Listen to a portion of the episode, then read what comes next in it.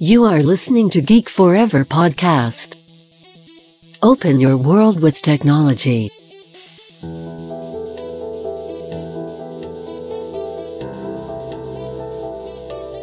This is Geek Talk.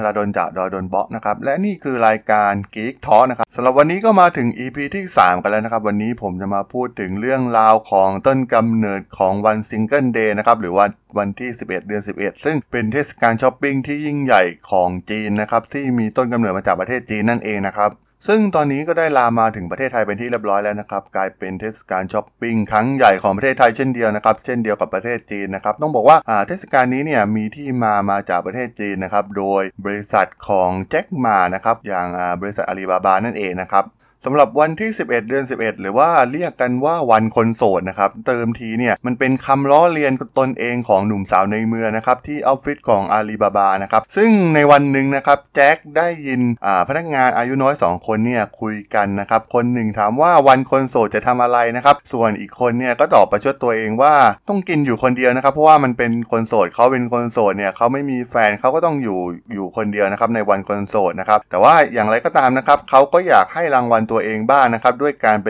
กินไปเที่ยวไปช้อปปิ้งให้หนำใจเขานั่นเองนะครับ ซึ่งหลังจากที่แจ็คหมาได้ยินได้ฟังเรื่องราวดังกล่าวนะครับก็ได้เห็นถึงโอกาสนะครับที่ได้ฟังจากคำประชดประชันของเหล่าหนุ่มสาวในออฟฟิศของเขาเหล่านี้นะครับซึ่งแน่นอนนะครับการให้รางวัลกับตัวเองเนี่ยก็หมายถึงการที่ต้องมีการบริโภคมีการใช้จ่าย ซึ่งการใช้จ่ายของคู่รักเนี่ยเป็นสิ่งที่สิ้นเปลืองมากๆนะครับต้องบอกว่าเป็นสิ่งที่สิ้นเปลืองมานานแสนนานแล้วนะครับไม่ว่าจะมีเทศกาลวันวาเลนไทน์ของฝรั่งหรือว่าเทศกาลแห่งความรักของประเทศจีนเนี่ยมันก็มีมาเพื่อการจับจ่ายใช้สอยเพื่อซื้อของนะครับไม่ว่าจะเป็นของออนไลน์ หรือว่าตามร้านค้าต่างๆนะครับเทศกาลแห่งความรักเนี่ยก็จะเป็น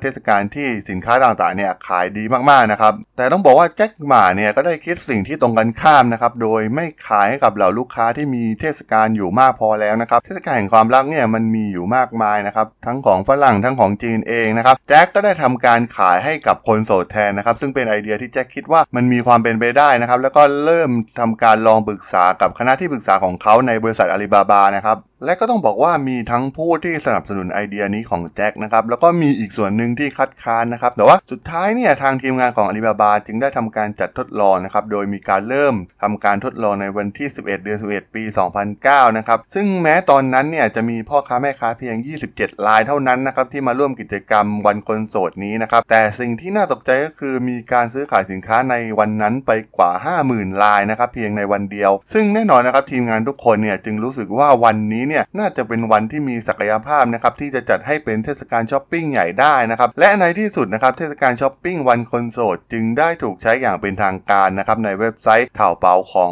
อาลีบาบานั่นเองนะครับเป็นที่แรกซึ่งต้องบอกว่าเรื่องนี้เนี่ยไม่ใช่เพียงแค่เป็นแนวคิดเพียงชั่ววูบของแจ็คหม่าเท่านั้นนะครับที่มาสนับสนุนเทศกาลใหญ่อย่างวันคนโสดนะครับซึ่งจากการวิจัยทางด้านจิตวิทยาของผู้บริโภคเนี่ยพบว่าเมื่อคนเราเนี่ยประสบปัญหาทางอารมณ์ระดับหนึ่งนะครับเช่น มีความรู้สึกโดดเดี่ยวเปลี่ยวเหงาเป็นต้นนะครับก็มักจะมีแนวโน้มที่จะซื้อของที่ตนเองไม่ได้ต้องการนะครับเพื่อมาชดเชยอารมณ์เหล่านี้นะครับซึ่งผู้ซื้อที่ตกอยู่ภายใต้จิตวิทยาบริโภคเช่นนี้นะครับย่อมถูกชักจูงได้ง่ายนะครับซึ่งแน่นอนการจัดเทศกาลช้อปปิ้งวันคนโสดของเถาเป่าเนี่ยก็ได้เสนอดีลที่ดีที่สุดนะครับในการซื้อให้แก่ผู้บริโภคนะครับแล้วก็ผู้บริโภคเองเนี่ยก็ทำตัวสอดรับกับแนวคิดของแจ็คมาอย่างพอดีพอดีนะครับ ซึ่งต้องบอกว่าหลังจากที่ได้มีการจัดครั้งแรกในปี 2009 ที่สำเร็จลงด้วยดีนะครับแจ็คมาจึงได้จัดเทศกาลใหญ่ขึ้นในปี 2010 นะครับแล้วก็ในปี 2011 เนี่ยก็ยอดขายเพิ่มขึ้นมาเรื่อยๆนะครับจนถึง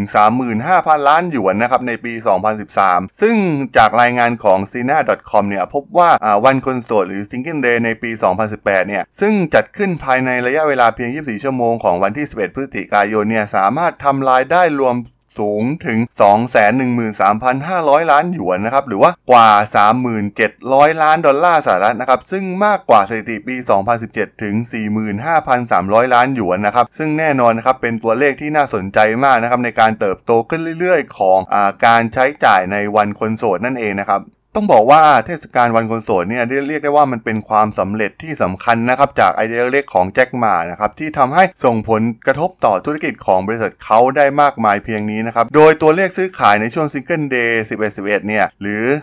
Shopping Festival ที่เขาจัดกันทุกปีเนี่ยมีการเพิ่มสูงขึ้นอย่างต่อเนื่องทุกปีนะครับสะท้อนให้เห็นถึงการเติบโตและความแพร่หลายของอีคอมเมิร์ซในสังคมจีนนะครับคนจีนยุคใหม่เนี่ยหันมาช้อปปิ้งออนไลน์มากขึ้นนะครับต้องบอกว่าเป็นเรื่องที่น่าสนใจมากนะครับในการสร้างเทศกาลนี้ขึ้นมาของแจ็คหม่านะครับแล้วก็ตอนนี้มันได้ แพร่ระบาดเข้ามาที่ประเทศในประเทศแถบเอเชียตะวันออกเฉียงใต้นะครับ โดยเฉพาะประเทศไทยเนี่ยในเทศกาลวันคนโสดหรือ 11 เดือน 11 เนี่ยสามารถทำให้เหล่าพ่อค้าแม่ค้าเนี่ยสร้างยอดขายได้ถล่มทลายมาหลายรายแล้วนะครับ และต้องบอกว่าไม่เพียงแค่ส่งผลดีต่ออาลีบาบาของแจ็คหม่าเพียงเท่านั้นนะครับ แต่ว่าเทศกาลนี้เนี่ยยังส่งผลโดยรวมต่อ ecosystem ทั้งหมดนะครับของอธุรกิจอีคอมเมิร์ซในประเทศจีนเนี่ยแจ็คเนี่ยได้ทำให้ตลาดอีคอมเมิร์ซในประเทศจีนเนี่ยใหญ่ขึ้นมากๆนะครับทำให้ทุกคนเนี่ยได้รับส่วนแบ่งจากการเติบโตของธุรกิจอีคอมเมิร์ซในประเทศจีนนะครับซึ่งแน่นอนนะครับเขาเนี่ยไม่ได้แคร์ว่าประโยชน์จะตกไปอยู่ที่คู่แข่งของเขาด้วยก็ตามทีนะครับแต่ว่าเขาได้สร้างโมเดลใหม่นะครับวันใหม่รวมถึงเทศกาลนี้ขึ้นมานะครับ เพื่ออให้ธุรกิจอีคอมเมิร์ซของประเทศจีนเติบโตนั่นเองนะครับ ซึ่งก็ต้องบอกว่าเทศกาลช้อปปิ้งวันคนโสดเนี่ยมันเป็นปัจจัยหนึ่งนะครับที่สำคัญในการเปลี่ยนโฉมหน้าเศรษฐกิจของจีนเลยก็ว่าได้นะครับ แล้วก็มันกลายเป็นศึกใหญ่ระหว่างเศรษฐกิจใหม่นะครับโมเดลการทำธุรกิจแบบใหม่กับรูปแบบธุรกิจแบบเดิมๆนะครับซึ่งมันส่งผลให้พ่อค้าแม่ค้าเนี่ยหันมาใช้แพลตฟอร์มของอาลีบาบาเนี่ยตอนนี้เนี่ยทำให้ทุกอย่างได้เปลี่ยนไปนะครับแล้วก็รูปแบบของธุรกิจการทำอีคอมเมิร์ซเนี่ยมันก็ได้เปลี่ยนไปตลอดกาลนะครับหลังจากการเกิดขึ้นของเทศกาลนี้นั่นเองนะครับ สำหรับ Geek Talk รายการ Geek Talk ใน EP นี้นะครับก็จะเป็น EP สั้นๆนะครับที่ผมมาเล่าถึงเรื่องราวของวันคนโสดนะครับที่กำลังจะถึงในอีก 2 วันข้างหน้านี้นะครับถ้าไงก็เราได้เห็นแคมเปญต่างๆ จากเว็บไซต์แพลตฟอร์มในประเทศไทยอย่างตัว Lazada หรือว่าตัว Shopee ครับก็มีโปรโมชั่นมากมายนะครับต้องบอกว่าเป็นเรื่องที่น่าสนใจมากนะครับในเทศกาลนี้สำหรับผู้ที่สนใจเรื่องราวของเทคโนโลยีใหม่ๆ รวมถึงเรื่องราวอื่นๆนะครับที่ผมจะมาเล่าให้ฟังผ่านพอดแคสต์ก็ฝาก Follow ฝากกด Subscribe กันด้วยนะครับในช่องของของ Geek Forever Podcast นะครับ ตอนนี้ก็มีทั้งทางตัว Podbean Apple Podcast Google Podcast Spotify รวมถึง YouTube นะครับ ที่ผมจะทำการอัปเดตให้ทุกคลิปอยู่แล้วนะครับ ถ้ายังไงก็สนใจก็ฝากกด Subscribe ฝากกด Follow กันด้วยนะครับสำหรับใน Geek Talk รายการ Geek Talk EP นี้ผมก็จะขอลาไว้เพียงเท่านี้นะครับ เจอกันใหม่ในตอนหน้านะครับผม สวัสดีครับ